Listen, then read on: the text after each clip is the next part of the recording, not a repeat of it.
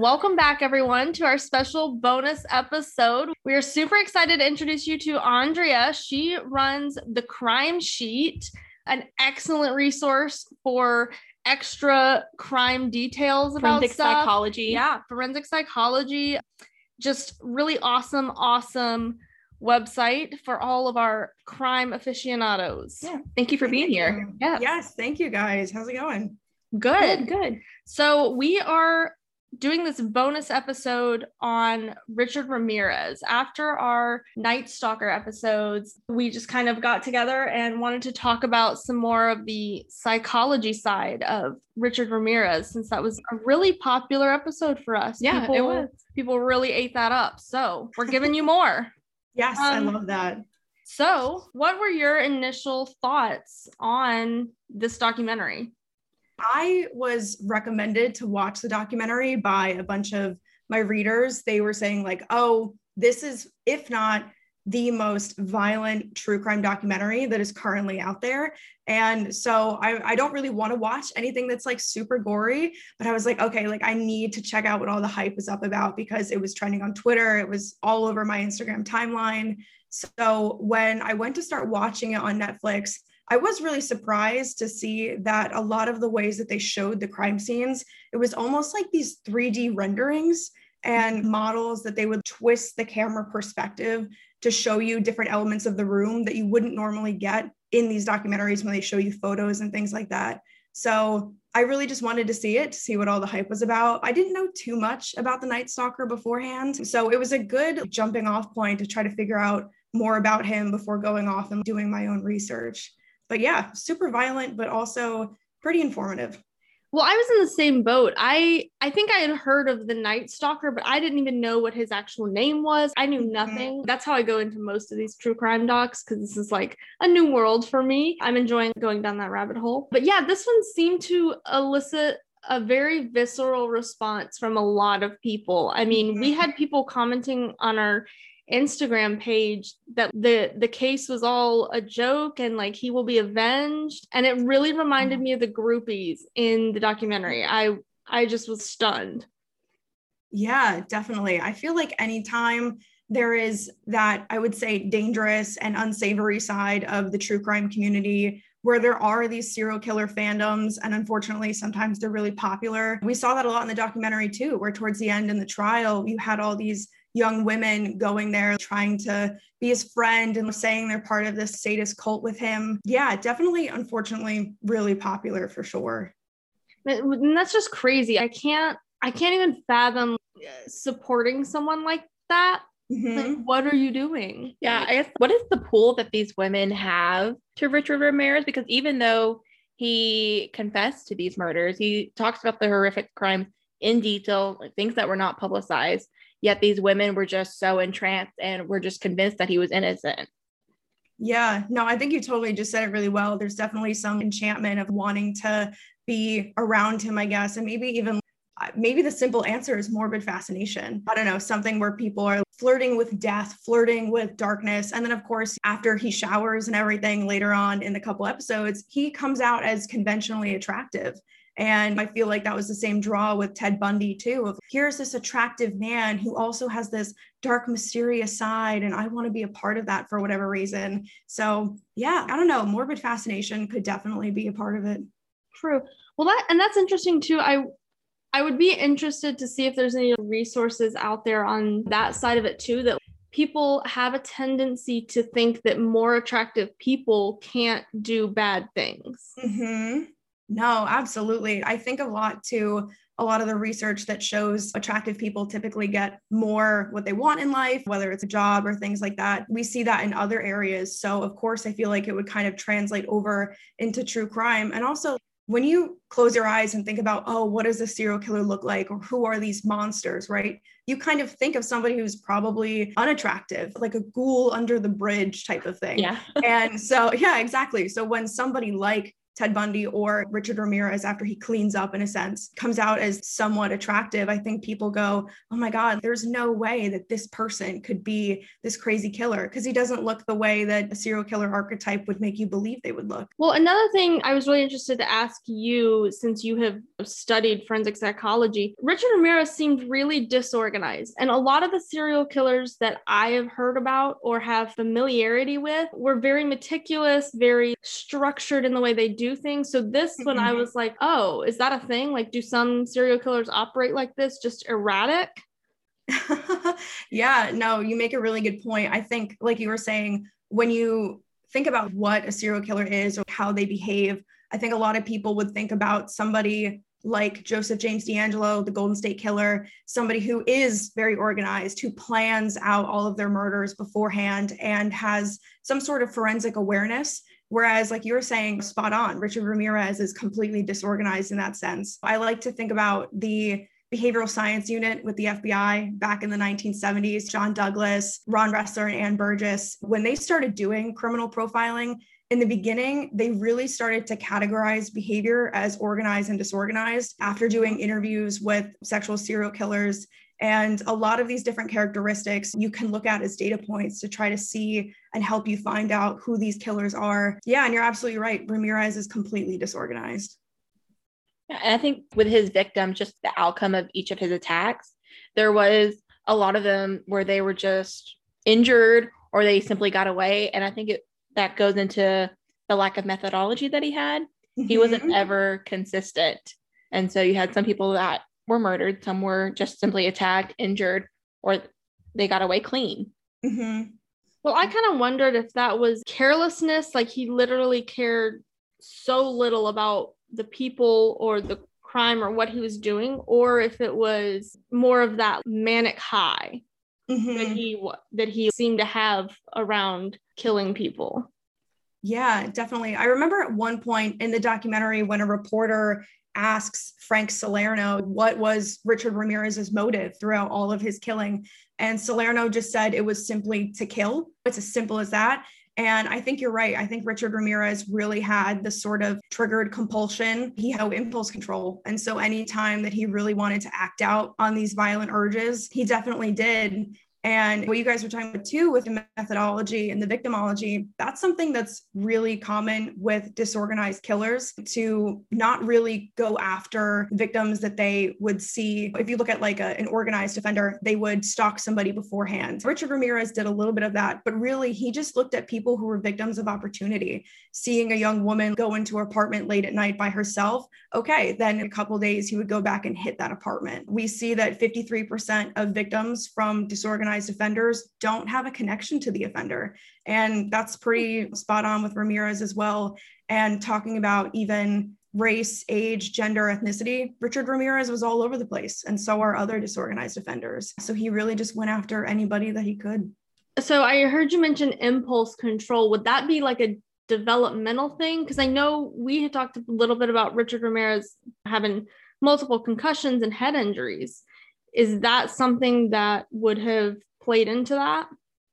Yeah, for sure. Anytime you have problems with impulse control, you're really just feeding into anything that your brain desires, right? I think in a more modern sense, you could think about impulse control with food or something like that. But for Ramirez, it was violence. It was anytime that he had an urge that he wanted to go do something, he absolutely did it. Yeah. What you were talking about too with like brain injuries, I don't know if you guys know the story of Phineas Gage.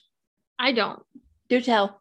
Okay, yeah, yeah, yeah. So it's definitely a story that I feel like people hear more often in forensic or psychology 101 classes. But it's essentially a story of this man who was 26 years old and he was working on building the railroads in the 1800s. And it was his job to blow up the rocks that were in the ground so that the railroad tracks could be laid flat. And there was one day when he was doing that. And after he lit the fuse of this essentially bomb that he was creating to blow up the rocks. After lighting the fuse, somebody behind him called out his name. And so when he turned his head, his face was eye level with where the explosive was. And so this tamping iron that he used, which is like a three foot long iron pick, exploded and it went right up through his skull. It went behind his left eye and out his frontal lobe. But what's remarkable is he lived through the entire incident. Um, and he lived for 11 years after that. So even when the doctor arrived on the scene of the accident, Phineas Gage was awake and talking despite having part of his brain blown out. And so, what we ended up seeing after he recovered, he had some documented behavioral changes. Some accounts say things a little bit differently. Some of them say that he became a deviant criminal with no empathy towards others. And other accounts just say that he was inappropriate or he didn't care about the future. He had no time management skills, that type of thing. But I think it's really interesting because today we know that your frontal lobe in particular is where you have your behavioral and emotional centers a part of your personality. So anytime you mess with your brain, you're really messing with your personality and all of those things. So I think especially with Richard Ramirez having played football when he was younger, you're probably talking about multiple concussions, being abused as a child, maybe having his head hit in some way over time can cause really serious damage. And then on top of that, Ramirez did a lot of cocaine, and we know that that actually increases violent behavior and can damage your brain too. So I wouldn't be surprised if there is a true connection between how maybe he could have grown up differently if he didn't have all these brain injuries. Who knows? I mean, it makes sense because he had a very dark upbringing. I mean, his cousin from Vietnam exposed him at a very young age to just horrific things. Yeah. So I can imagine that would kind of set someone up on a bad path. Mm-hmm. No, um, absolutely. I mean, he had his cousin that returned from Vietnam. He had all those pictures of women that he did unspeakable things to. Mm-hmm. Do you think that maybe that played a factor into the way that there was unspeakable things that Richard Ramirez did at his crime?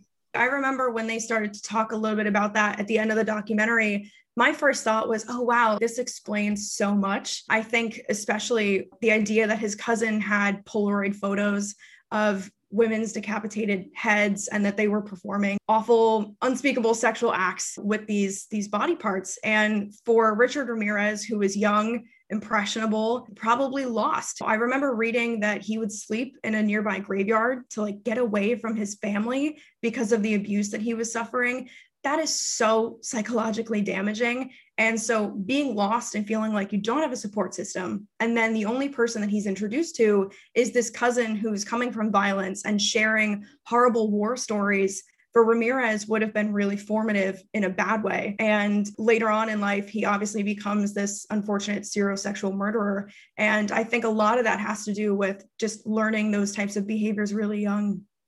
We've kind of discussed this a little bit between you and I. Yeah. But there's in my early true crime loving days, I was like, oh, these people are horrible. Like how they how could they grow up and be like this?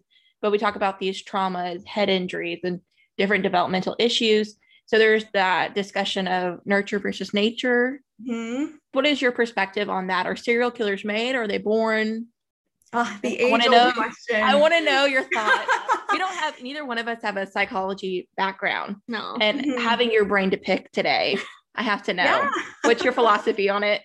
No, definitely. That's a really good question. And I think forensic psychologists and researchers will really be looking at this for, for decades and years to come. Because you're right, it is a question that I think a lot of people want answered for their own sake of mind, too. To believe that somebody could grow up like Ramirez and go and kill and rape an unfortunate amount of people and then blame it on the fact that he grew up in a, in a bad environment and that oh no like this is something that's reversible. I think a lot of people would shudder at that fact that humans are doing this to each other. But to answer your question about nature versus nurture i definitely think i fall along the line somewhere in the middle. And i think most people would too because with ramirez particularly you do see that there is a bit of of both really that he was nurtured into believing some violence is actually sought after sexually and things like that. But then, in the same sense, there are some other people who maybe something is just a little bit off in their brain, and then it's triggered through other violence or triggered through other trauma. And then that unlocks a Pandora's box of, of violence in the future. But I definitely think we're all born with different personalities, we're all born with different temperaments. So if you are already prone to being more aggressive or prone to being more violent, I think that definitely plays a part in the nature aspect. But nurture can definitely be swung one way or another for sure. I think we see that with Kemper and Dahmer, like all the uh-huh. big names you see a little bit of nurture and nature. So yeah, I was actually thinking about Kemper when just kind of formulating my answer just now because I did a whole paper on him uh, a couple semesters ago, and the abuse that he suffered as a kid was just horrendous, and how really his mother was the whole focus of all of his Rage. torment. Yeah. Exactly. And then eventually when he murdered her, it's like, okay, great. Like I'm done. I can relax now. It's so interesting to see how his upbringing really shaped that for sure. Well, I was reading your article that you did on Ramirez and some of his stuff and I I learned quite a few things from that. One that he grew up in El Paso. Mm. I don't identify with that type of Texas. I was gonna say, like being from Texas, I didn't know that. That was kind of interesting that he grew up in El Paso and and then went out to California. Mm-hmm. Um, Texas has its fair share of of don't look at me horrible people. I'm not looking at you. I love that. Um, it's no Florida. It's well, it's not. That's true. But one thing that fascinated me was you talked about the the psychology evaluation, the PCLR. Ramirez got a 31 out of 40. Uh-huh. Which is bad. It's horrible. Not to, I mean, okay, but not to other anybody, but like honestly, if you are getting that high of a score, you are Richard Ramirez. Like normal people aren't getting those types of scores. Yeah, the the PCLR is a it's a revised version of the Hare's psychopathy checklist.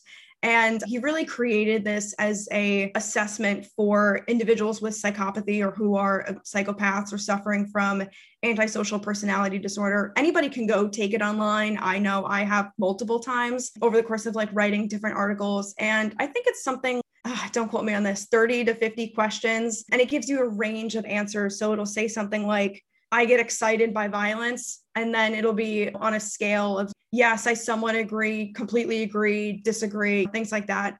And so the questions talk about everything from violent tendencies to fantasies, sexual deviances, uh, pretty much everything. And, and then at the end, the computer will give you a score and like add up where you are on those answer spectrums and it'll give you a score. So yeah, the higher it is, the higher antisocial tendencies you have and tendency to be a psychopath. So Ramirez scored pretty high. I think I get anywhere from an eight every time I take it, five to eight something like that.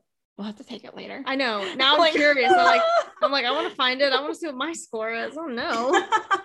yeah, it's like I said, it's free online. So there's a bunch of websites that have them. Okay. And I would also be interested. Uh, this is so far out of the realm of Richard Ramirez and what we're talking about, but I would be so interested to see how people who are in the true crime community score versus someone with no no relation doesn't really enjoy the true true crime side of stuff. I would be super uh-huh. interested to see if there's like a, just a slight upward tick in the true crime community for that. Yeah, I honestly wouldn't doubt it. I think a lot of us, whether it's for research or for even for entertainment, the amount of stuff that you consume in the true crime space can get really morbid. It can feel really violent. Yeah, exactly. Like you said, I, I wouldn't be shocked if we score a little bit higher than the average Joe. well, I think about myself and some of these documentaries that we watch, I'm like, the Menendez brothers crime scene photos. I'm like, the FBI is going to be on my front door any ah. second. I'm just throwing a red flag. yes. Uh, CrimeCon is was this past weekend, and there was an amazing talk by Laura Brand, who's a private investigator and also a forensic psychologist.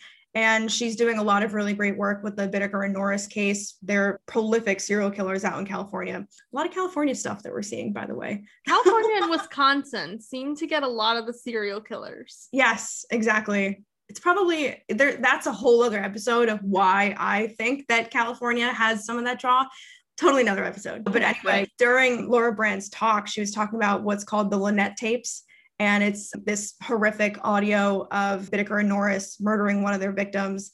And only clips of it are online. The FBI actually use the they use the audio recording to desensitize new recruits and new agents because it, it is so horrific. And what you were saying too about looking up Menendez crime scene photos, I was doing that during the, the CrimeCon thing. I was looking up the audio, which is awful to admit, but I needed to know what they were talking about definitely there's like a morbid fascination in yeah. that for sure. Yeah, I mean, I think that drives a lot of stuff that I know we talk about. That's that's why documentaries exist because people have this morbid fascination to not only death but the minds of people that do horrific things. Mm-hmm. That's one of my biggest things. I just want I guess I have the same curiosity. I just I want to know how someone comes to think that way. What in their brain goes, this is a good idea. Yeah. So why did you get into forensic psychology? You hit the nail on the head for me. It was the same thing. I mean, I actually started getting into true crime from Criminal Minds, the scripted TV show. I would watch it all the time in middle school, and my parents hated it because they were like, it's so graphic. You're so young. You can't be watching this type of stuff. But I was so interested in it because I didn't realize that, oh my God, you could use psychology as a way to catch or even understand criminals to then further catch future criminals.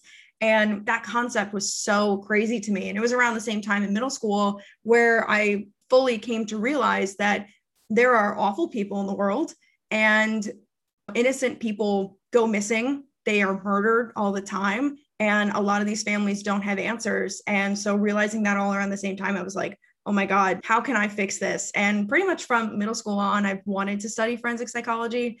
So the rest is really history. Finding the forensic psychology program at John Jay in New York City just felt like a dream. It's an amazing program where, as a freshman in college, you immediately come in and you start taking profiling classes and you start taking forensic psychology classes. So it was really great to get thrown into it super early on. But yeah, same as you, I just couldn't fathom or understand how people, something switches in their brain and they just become super violent and hurt other people.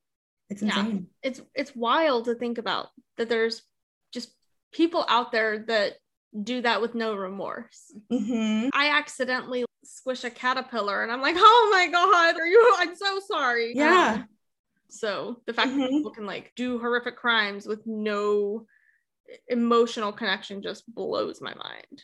And I yeah. think that that fascination that you were saying with criminal minds is this is where a lot of the advocacy for these innocent people that go missing comes from is people from the true crime community being passionate enough mm-hmm. to get justice and resolution for these families.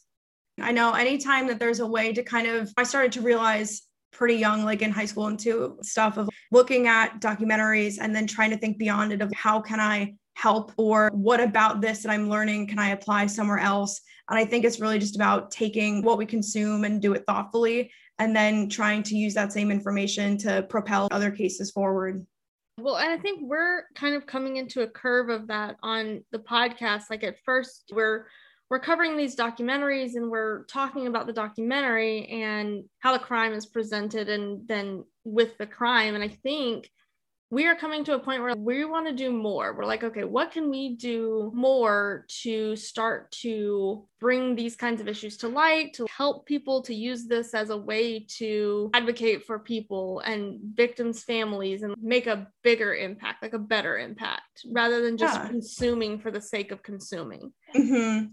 Um, no, you I think it's such a great mission, of course. And then even in the true crime space, of course the genre for many people is entertainment and we know that there are there are whole TV channels created for the entertainment of consuming true crime. So it's not that it's bad, but like you're saying too, the idea of not only taking what you're learning and then applying it so that you can advocate for other cases, that maybe there's a documentary about an unsolved case that isn't getting enough attention, and then kind of putting that to the forefront of people's minds too. So you're still getting a bit of both because, like you said, at the end of the day, I mean, a lot of what true crime is in the media is entertainment. And so just taking that and putting a little spin on it for advocacy purposes, I think is really great.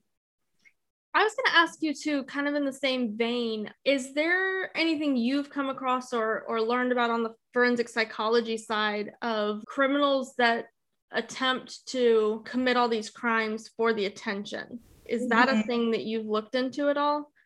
I can't think of a case on the top of my head, and I know we will the moment we're finished filming this. No, but you're absolutely right. There is a huge notoriety concept for a lot of these cases. And that's why you actually have a lot of false confessions that are not coerced by police, that are truly just people coming forward saying, oh no, I am the real Jeffrey Dahmer, and oh, I am the, the Zodiac killer. There's definitely a, an element of individuals who would want attention well, I think actual- the case, forgive me for forgetting his name, but you'll remember, is from Don't Fuck with Cats. That was kind oh, of like yes, a notoriety. Like, yeah. That oh, was absolutely. a big notoriety. He was just trying to get attention. You are so right. And now that you're saying that, I'm like remembering a lot of these other details from it. A hundred percent. This guy totally was just posting these horrible animal abuse videos for the reaction that it was getting. And then eventually he escalated and graduated to unfortunately murdering a person. And he would, the, the citizen detectives in the documentary were being taunted by Luka all the time. And what you were saying too about the attention stuff, he created all of these fake accounts that were his fan accounts because he was saying that he was this famous Canadian model. And it was truly just that he wanted clout. That was it. That's crazy. Like in the mind of a serial killer or just a murder plain Jane murderer. We were talking about with Richard Ramirez, disorganized, like he was just doing it to kill.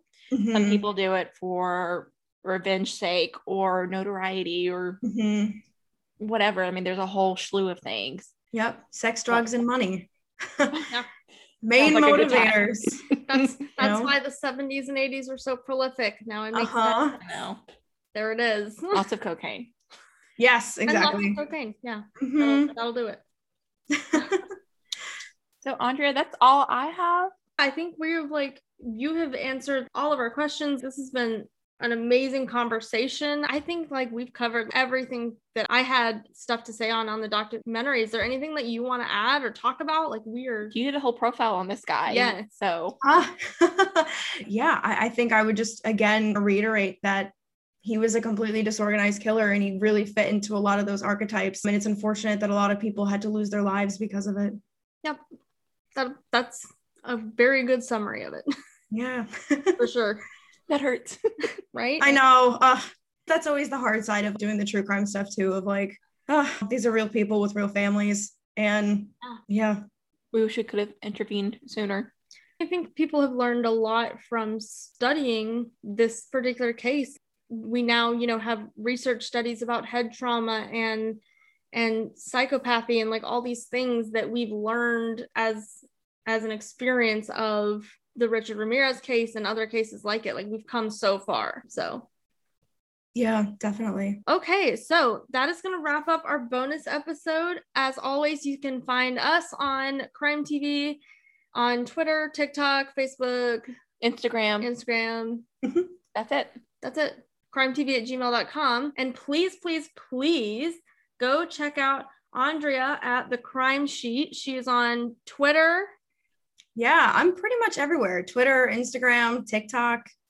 Has her own yeah. website with amazing articles, all true crime related and forensic psychology related. Really, really awesome. So go check out her pages as well. We'll link your Richard Ramirez in our show notes. Yes, they'll be right there. Awesome. Thank you so much, Andrea. Yes, thank you guys. Enjoy the rest of your day. Yeah. you too. Bye. Bye. Bye.